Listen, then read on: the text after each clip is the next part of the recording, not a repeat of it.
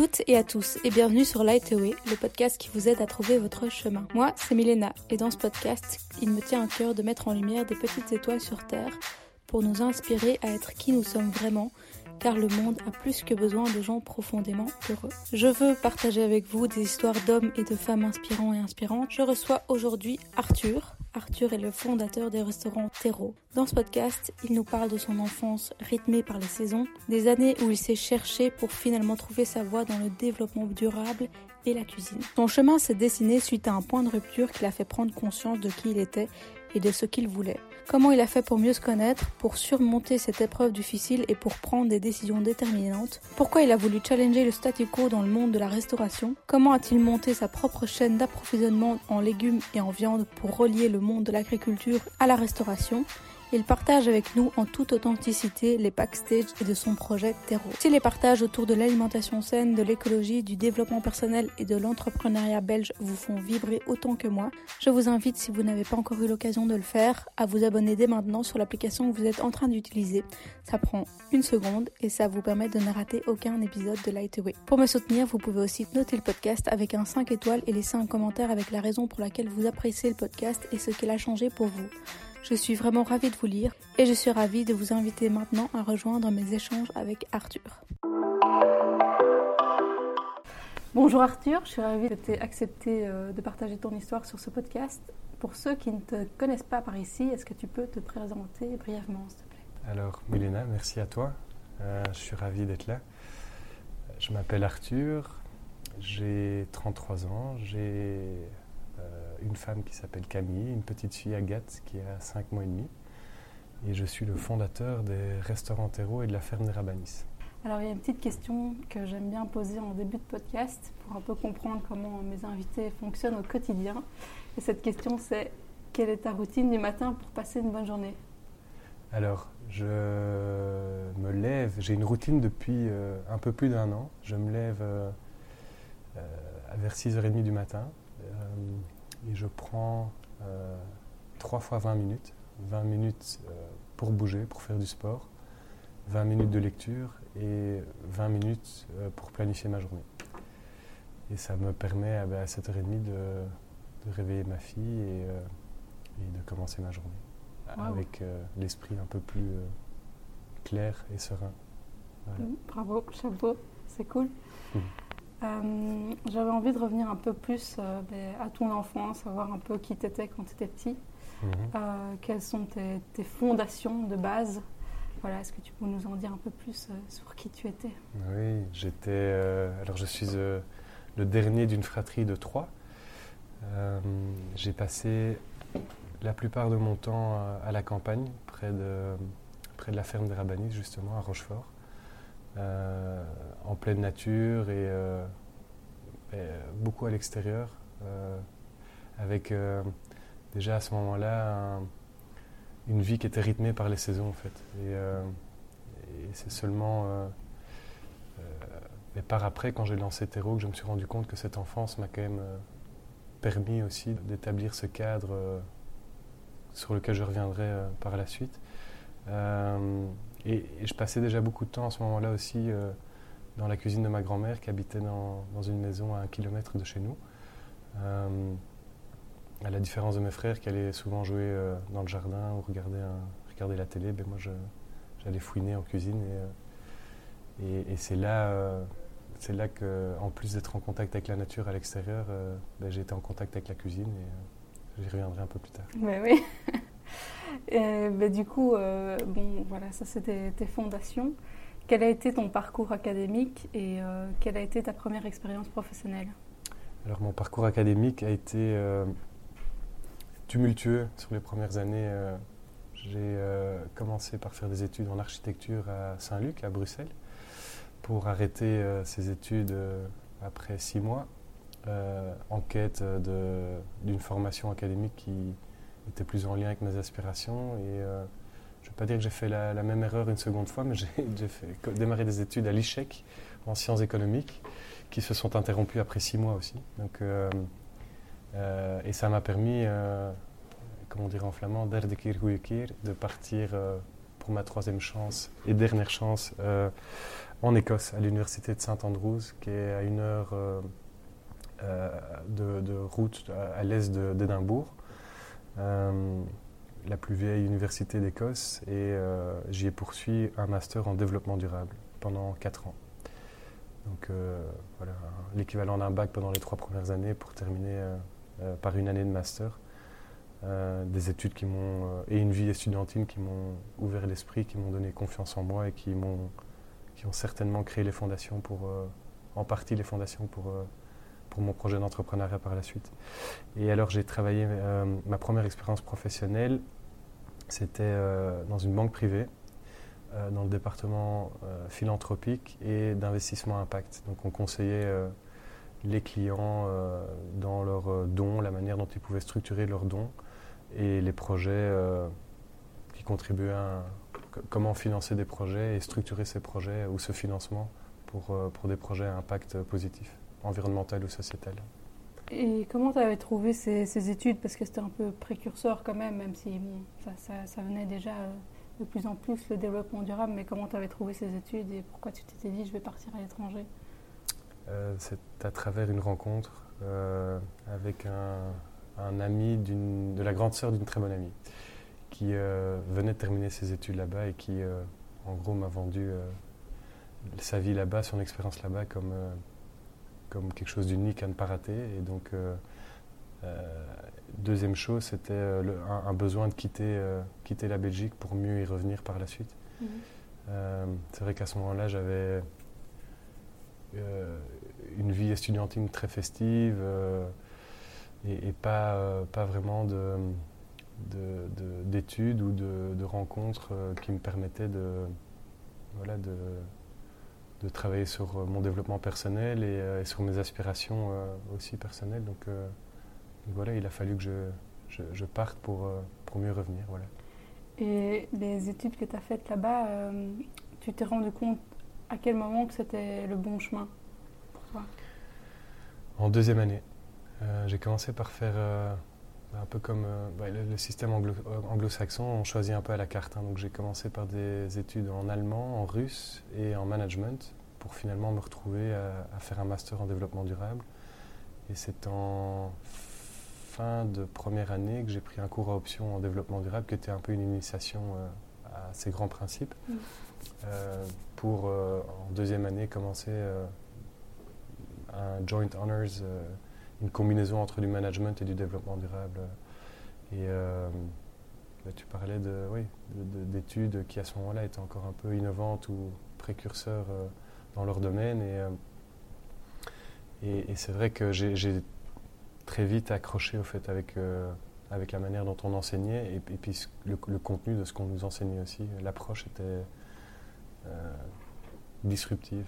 Mmh. on était par petits groupes d'une vingtaine, 25, 25 étudiants maximum, beaucoup de, de, travaux pratiques et de visites euh, sur le terrain et, de, projets inspirants dont on nous parlait et qu'on nous montrait pour nous, nous, montrer une, approche un petit peu différente de la manière dont on peut entreprendre. Euh, et, voilà. Et à ce moment-là, tu t'es dit que tu allais euh, dédier ton avenir professionnel à ça euh, dans un plus long terme, puisque au début, tu as travaillé dans une banque d'affaires qui n'était pas forcément en ligne avec ce que tu avais étudié, si je me mhm. trompe. J'étais dans le département le plus durable de la banque, on va dire ça. il y avait quand même une, une vraie démarche une volonté, en tout cas, de la direction de la banque, d'orienter euh, les services de la banque vers, euh, vers les métiers de philanthropie, enfin le conseil en philanthropie, l'investissement impact. Euh, et en même temps, je, sentais que, à ce moment-là, j'en avais pas vraiment conscience, mais qu'il fallait, pour moi, trouver ma, ma, voie, mais, peut-être être décideur aussi de ce que je pouvais faire et, euh, prendre un petit peu ma, vie professionnelle en main. Et c'est quoi qui a été le déclic du coup? euh, C'est euh, entre autres lié au décès de mon père qui est survenu lors de ma dernière année d'études à l'étranger. Ça a été un, point de rupture qui m'a permis, qui a été un élément déclencheur. Mmh. et qui m'a permis de, me poser, en tout cas de forcer à, à définir l'orientation que j'avais envie de donner à, ma vie, définir la, vie de mes rêves et, puis du coup ben, de, créer le contexte ou le contenant qui me permettait ou qui me permettrait à ce moment-là de, vivre ma vie telle que, telle que je l'avais rêvée étant petit et donc, euh, voilà, je ne suis pas sûr que, l'humain ait besoin d'un point de rupture. En tout cas, dans mon cas, ça, s'est avéré être euh, un élément déclencheur et du coup très positif. Donc tu penses que c'est possible de ne pas avoir de point de rupture, mais quand même de pouvoir euh, avoir, prendre le temps de se poser les bonnes questions et trouver son chemin Je crois. Il y, en a qui, il y en a qui le font par une rencontre, un voyage, par un élément déclencheur, oui, comme, comme un décès ou comme euh, et puis il y, en a qui, l'ont en eux et pour qui c'est très clair, euh, mm. pour qui euh, leur vocation et leur profession est, quasi considérée comme une vocation. Donc j'en connais certains, ils ne sont pas très nombreux, mais il y en a qui, pour qui c'est très clair à un très jeune âge.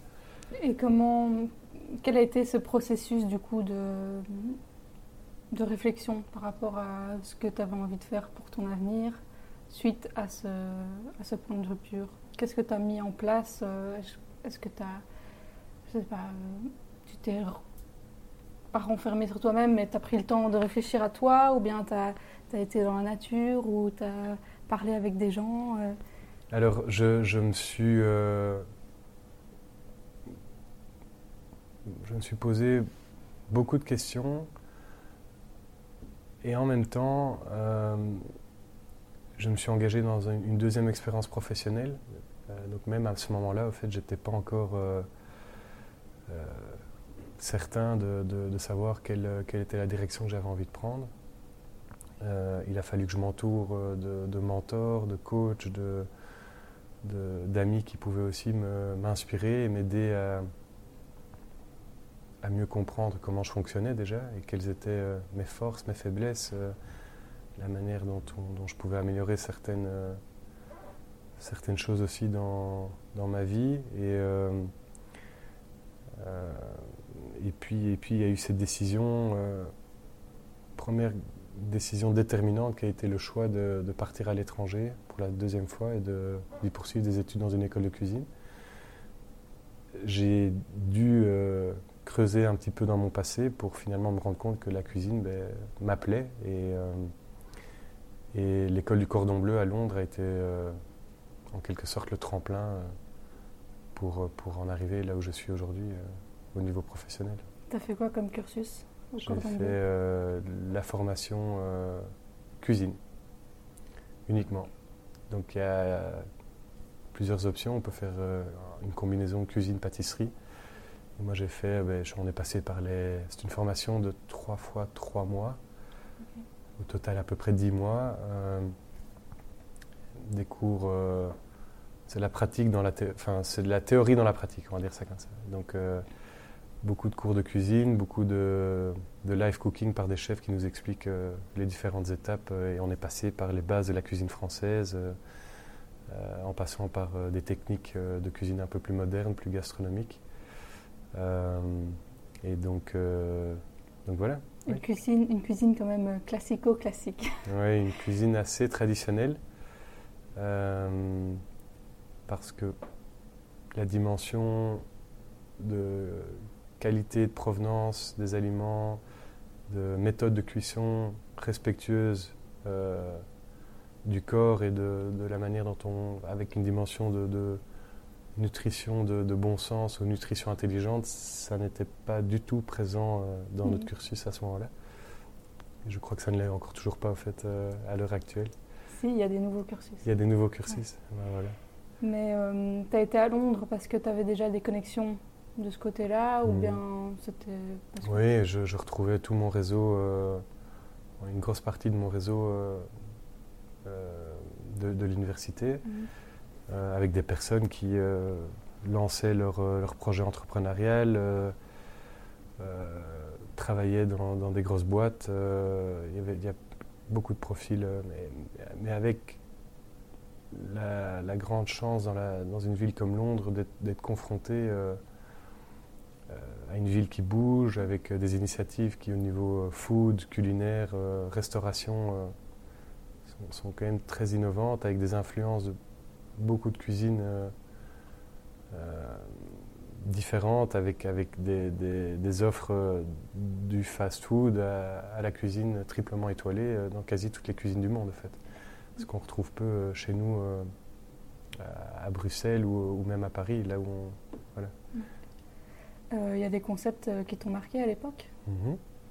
Un en particulier, c'était Nopi.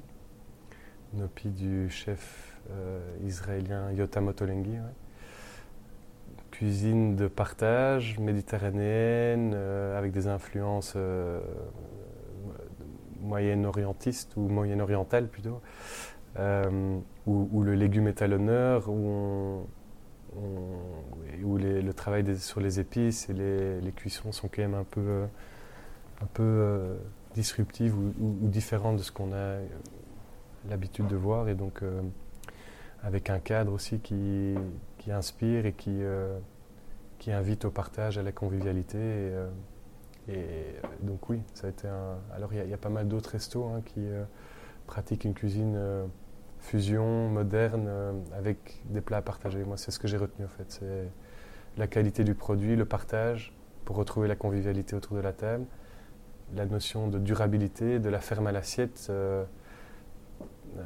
travailler avec des petits producteurs locaux et autres. Euh, là, c'est plutôt par conviction que je l'ai intégré euh, par la suite dans mon projet entrepreneurial.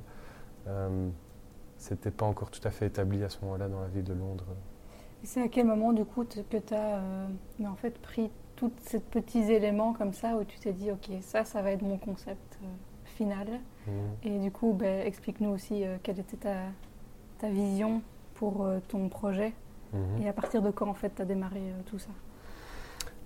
À l'origine, c'était euh, en décembre 2013 que je revenais de, six mois euh, d'aller-retour entre Bruxelles et, New York. Euh, j'avais travaillé dans le temps sur un nouveau concept de restauration rapide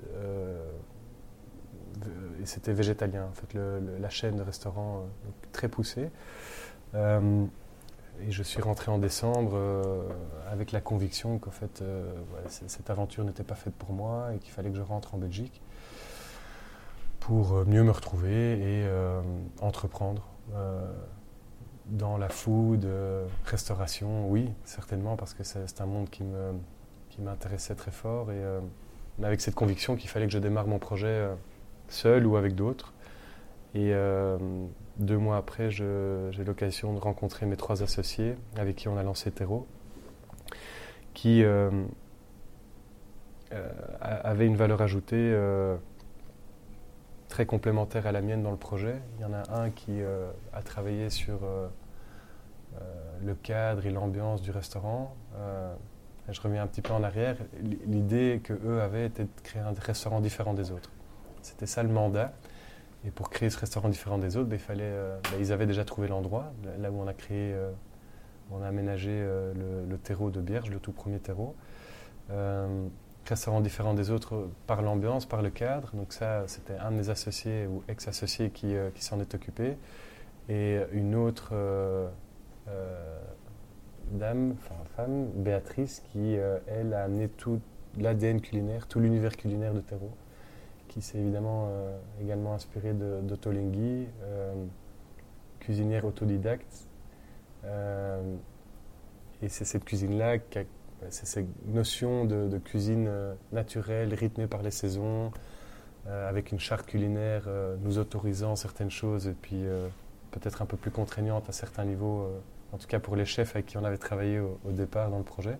À, l'origine, donc mon, ma valeur ajoutée et mon mandat dans le projet, c'était de, créer le business, de monter l'équipe et d'être le chef d'orchestre au niveau opérationnel de, l'activité. Euh, avec la valeur ajoutée de Béatrice qui amenait la, toute la dimension culinaire et, le cadre et l'ambiance, le décor qui était assuré par notre autre associé. Euh, et, à ce moment-là, je sentais déjà que euh, ça manquait, euh, voilà, au niveau philosophique, il y, avait peut-être un, travail à faire sur la manière dont on, s'approvisionnait, une, forte volonté, presque par idéalisme et, presque par révolte aussi de mon côté, de créer d'avoir ce rêve fou de, créer sa propre ferme. Et, donc déjà à ce moment-là, je sentais qu'au niveau de la vision, il fallait qu'on aille plus loin. Et, et alors c'est en, en, juillet 2015, donc euh, à peu près une dizaine de mois après euh, avoir lancé le, restaurant de Bierge, que j'ai décidé de, de, faire cavalier seul et de sortir. Euh, et naturellement, les, trois autres associés sont sortis du projet. En fait. Et c'est à ce moment-là que ça coïncidait en fait, avec, à, deux ou trois mois après avec le moment où on a lancé le projet de ferme à Rabanis. Et pourquoi tu avais cette, révolte de faire, de faire autrement, de faire mieux parce que euh, Terreau, c'est un projet euh, qui à l'origine visait à faire bouger les lignes et euh, je trouvais que c'était très intéressant de le faire d'un point de vue contenu du plat, nutrition intelligente, toutes ces notions me parlaient énormément, comment allier la santé et le plaisir. Mhm. Et je trouvais qu'il manquait la, dimension plus holistique, une approche plus systémique aussi. Et, moi, c'est la chaîne d'approvisionnement qui m'a toujours passionné. Moi, c'est le, produit, le producteur, euh, le lien entre le producteur et le consommateur, et voir comment on pouvait euh, être euh, un des intermédiaires, voire le seul intermédiaire, et avoir le contrôle finalement sur la qualité et la provenance des produits conservés à notre clientèle. Et donc, révolte parce que je voyais en fait autour de moi que c'était d'un non-sens complet quand je voyais les, grossistes ou les fournisseurs qui nous approchaient de manière assez, assez agressive même, euh, pour essayer de nous vendre des produits euh, transformés, quasi euh, prêts, prêts, à être réchauffés et servis à notre clientèle. En fait, j'ai compris très rapidement que c'était bien d'avoir une offre de plats à partager, un chouette cadre, une, une cuisine qui alliait santé et plaisir, mais il fallait, il fallait partir d'un produit brut et un produit idéalement de saison, belge, local, bio, euh, et si un produit pouvait remplir toutes ces, tous ces critères, ben, en tout cas à mes yeux, on, on, s'orientait vers. Euh, on s'approchait en tout cas de, du but. De, voilà. de la perfection. Oui, pas loin. Dans la simplicité. et euh, cette, ce projet du coup de ferme, comment tu as débuté et qu'est-ce que c'est aujourd'hui et comment ben, enfin, les plats que vous, proposez aujourd'hui, euh, quelles sont les, la part d'ingrédients que vous prenez directement de cette ferme? Mmh. La ferme, elle a vu le jour. Euh, c'était dans un restaurant d'un hôtel du Brabant Wallon. J'ai rencontré Jean-Charles. Donc, euh, le projet de la ferme, il a vu le jour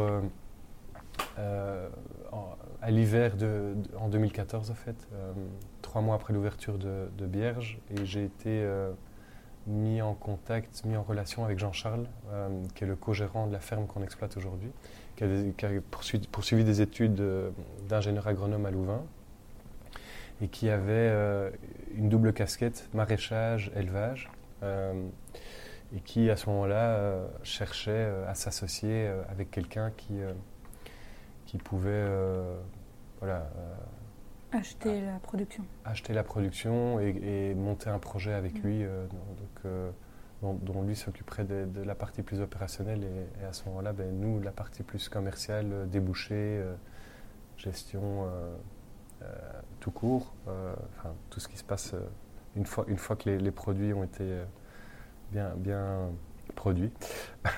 et euh, il a fallu trouver les terres, donc euh, euh, par chance, on avait accès à des terres familiales du côté de Rochefort, des terres qui à ce moment-là étaient pas du tout exploitées et, donc donc c'est à ce moment-là qu'on a exploré ben, quelle était la terre qui se prêtait le mieux au maraîchage et donc on a trouvé une parcelle qu'on exploite euh, toujours à l'heure actuelle. Euh, on a démarré sur une quarantaine d'arts euh, selon les, principes de la culture bio-intensive, on peut l'appeler comme ça.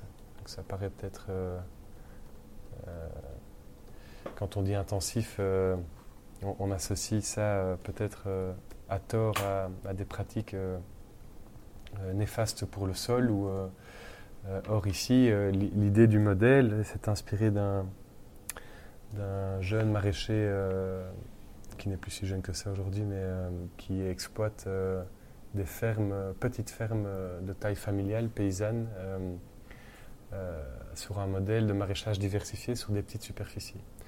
Donc où on met la, terre euh, au travail euh, et, où on arrive à garantir une productivité au mètre carré ou à l'hectare qui est suffisante que pour pouvoir financer ben, les revenus ou la, vie mmh. d'un maraîcher pour qu'il en fasse sa profession principale, voire exclusive et, euh, et avec une, une panoplie de, de, légumes et d'un peu de fruits qui permettent de satisfaire euh, le consommateur euh, à travers les saisons et, et, avec une partie couverte et une partie en extérieur. Donc c'est 30, allez, disons 40 arts ont été le, premier projet qu'on a, lancé en 2015. On a augmenté la superficie, on a doublé en 2016, on a acheté des vaches en 2017, on a construit une étable en 2018, on a des cochons qui sont arrivés en 2018 aussi. Euh, et donc on a choisi euh, des races rustiques au niveau de l'élevage. En bovin, on, est parti sur de la Salers, qui est une vache euh, du Massif central, dans, le Cantal, en fait, originaire de France, et qui a des qualités maternelles exceptionnelles. donc le, vélage est, quasi à 100% euh, de taux de réussite euh, naturel et donc euh, avec, avec une rusticité, c'est une vache de, petit gabarit qui s'engraisse très facilement à l'herbe, donc pas besoin de, compléter avec des céréales ou comme on le fait dans, des élevages plus industriels. et alors des cochons en plein air, des cochons du roc, qui vivent toute l'année à l'extérieur et qu'on nourrit depuis cette année avec nos, propres céréales bio.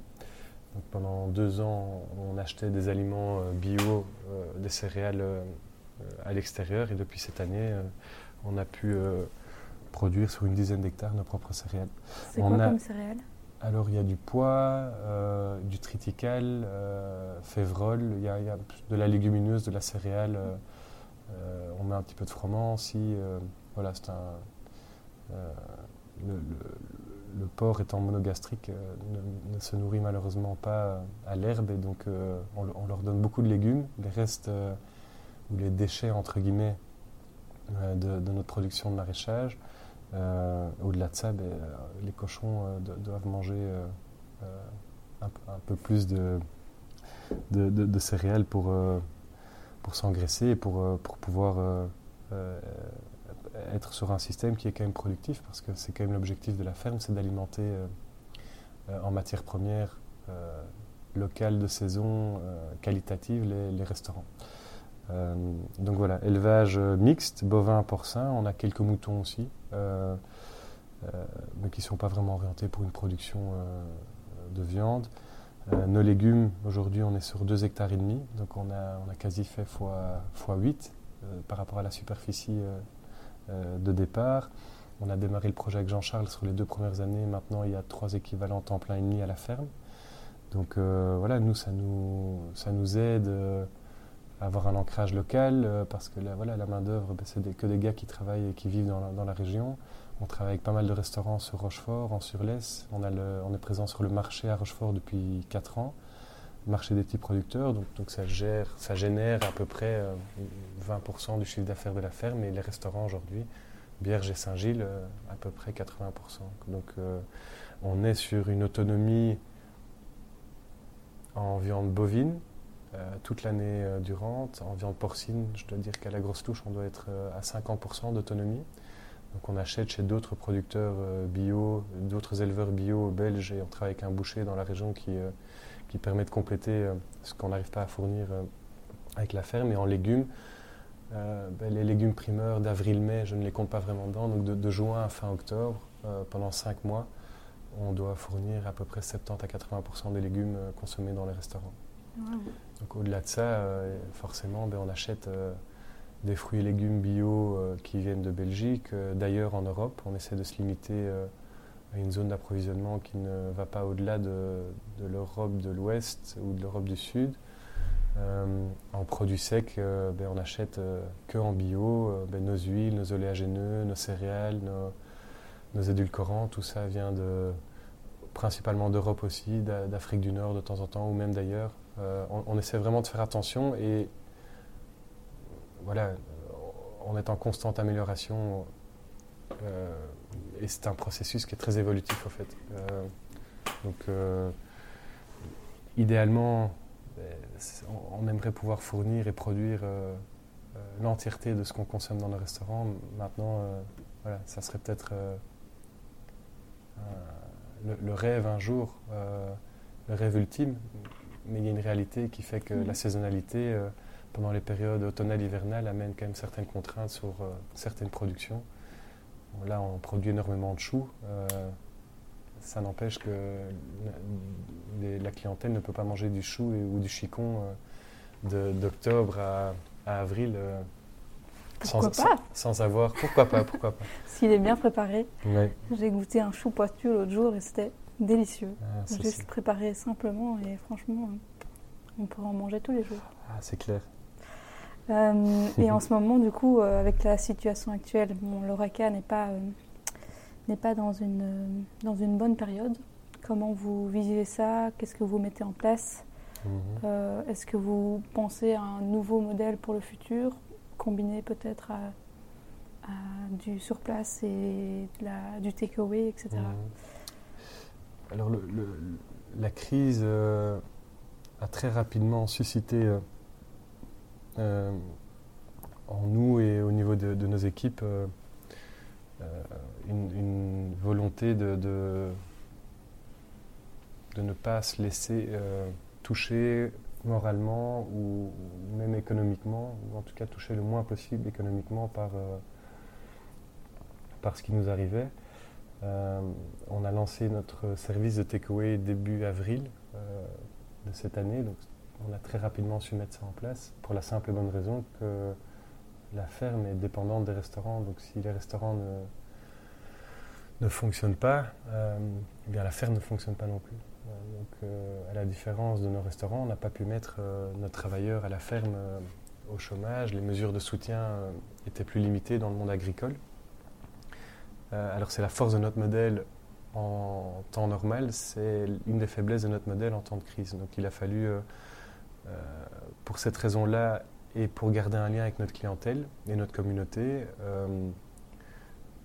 eh bien, finalement amener cette matière première transformée par nos cuisiniers en essayant de mettre le plus de monde au travail possible euh, au niveau de nos cuisines, euh, eh bien, amener ça vers le consommateur qui euh, se retrouvait confiné chez eux à, la recherche d'inspiration culinaire ou avec cette envie de, de cuisiner ou d'assembler de, des, plats qui ont été cuisinés par d'autres pour... Mmh pour, euh, voilà, pour euh, passer euh, moins, moins difficilement à travers cette crise. Et donc ça, ça a connu un certain succès en avril-mai. Ça n'a pas permis de, de, de, comment dire, de, générer un chiffre d'affaires qui, qui se rapprochait de, de ce qu'on vivait en temps normal quand nos restaurants tournaient à plein régime.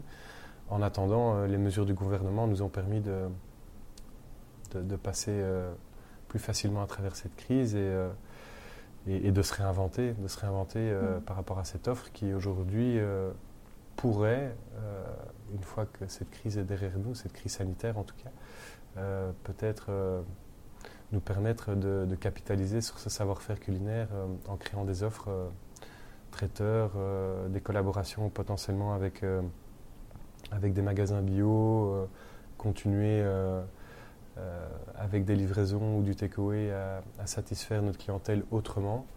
Euh, et pourquoi pas, euh, oui, développer un autre concept de restauration mm. plus rapide, même si à l'heure actuelle, ça n'est pas vraiment à l'ordre du jour parce que c'est presque un autre métier. Par contre, on, est en train de, de, se donner la chance, en tout cas, d'évaluer la faisabilité du modèle voilà, de, box terreau à la maison pour, pour amener terreau chez soi, en fait. C'est un bon projet, ça. Mhm. Et du coup, ben, outre tous ces projets, est-ce que tu as d'autres projets pour Terreau, pour, pour l'avenir de Terreau mhm. Des projets un peu plus je sais pas, plus concret ou euh, Alors, concrètement, à la ferme, on est en train de développer. Euh, c'était une idée il y a quelques mois et maintenant on a, on a validé le, projet. C'était de, faire un poulailler, euh, poulailler de, 120 poules bio pour ben, produire des œufs, bio pour nos restaurants. Donc ça, on, a, on a déjà trouvé l'emplacement et la technique euh, au niveau de l'élevage. Donc, euh, on s'inspire de, la même entreprise qui, a, qui construisent les, les tonnelles, les yourtes pour nos cochons, en fait, qui existent aussi pour les poules pondeuses. Donc, euh, ça, c'est un projet pour 2021. Un partenariat avec une ferme dans le Brabant Wallon au niveau de l'approvisionnement pour compléter l'offre en légumes de, de Rabanis euh, des légumes différents? Des légumes différents, mhm. tout à fait. Qui poussent euh, mieux euh, par ici ou par là-bas. Et, par souci aussi au niveau logistique et fraîcheur d'avoir deux à trois livraisons par semaine plutôt que qu'une livraison par semaine de Rabanis qui, est quand même une des contraintes auxquelles on fait face. le projet d'un troisième terreau, ça c'est euh, en cours de finalisation. Donc, euh, on espère euh, ben, clôturer le dossier pour, pour la fin du mois de novembre. Donc, si tout se passe bien, fin 2021, peut-être début 2022, on aura un, troisième bébé. et donc, donc voilà. Je ne peux pas encore dévoiler la, localisation. Ok. on le saura bientôt, j'espère. Mhm. Alors, euh, on arrive à la fin de ce podcast. Euh, j'avais juste envie de te poser une question euh, sur toi personnellement, sur ce que tu as accompli. De quoi tu es le plus fier dans ta vie? Dans ma vie professionnelle Peut-être, oui. Parce que. Oui, c'est. Je crois d'avoir eu l'opportunité, l'idée euh, de, créer un modèle de, de, restauration innovant euh, et un modèle unique finalement, euh, inspiré de, tas de projets que j'ai pu voir à l'étranger et, en Belgique, qui fait bouger les lignes et qui inspire d'autres personnes, non pas à reproduire la même chose que nous, mais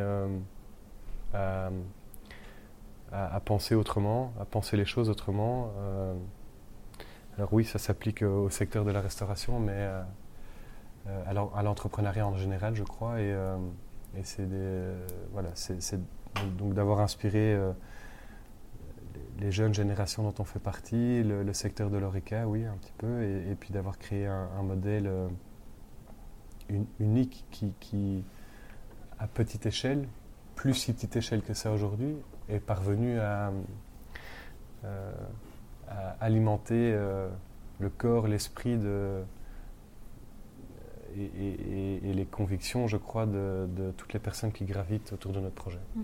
Que ce soit les personnes à la ferme qui, travaillent euh, la terre, que ce soit nos cuisiniers qui travaillent les produits bruts issus de notre ferme et d'autres fermes partenaires que ce soit nos serveurs qui amènent euh, ces produits euh, euh, magnifiquement transformés à notre clientèle, et puis, puis nos fournisseurs, notre clientèle évidemment, sans mm. qui on serait rien, et qui, qui nous soutient depuis septembre 2014 et qui, qui continue à le faire en cette période de crise. Donc voilà, c'est, je crois que c'est, notre plus grande fierté oui, mm-hmm. aujourd'hui, ma plus grande fierté. Mm.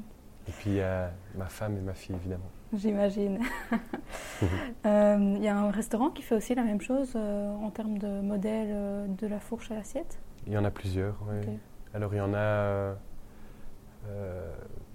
dans la cuisine plus gastronomique haut de gamme, moderne, de la, du, potager ou du jardin à l'assiette, et je pense à l'air du temps, à l'IRNU qui, est certainement une inspiration pour nous aussi.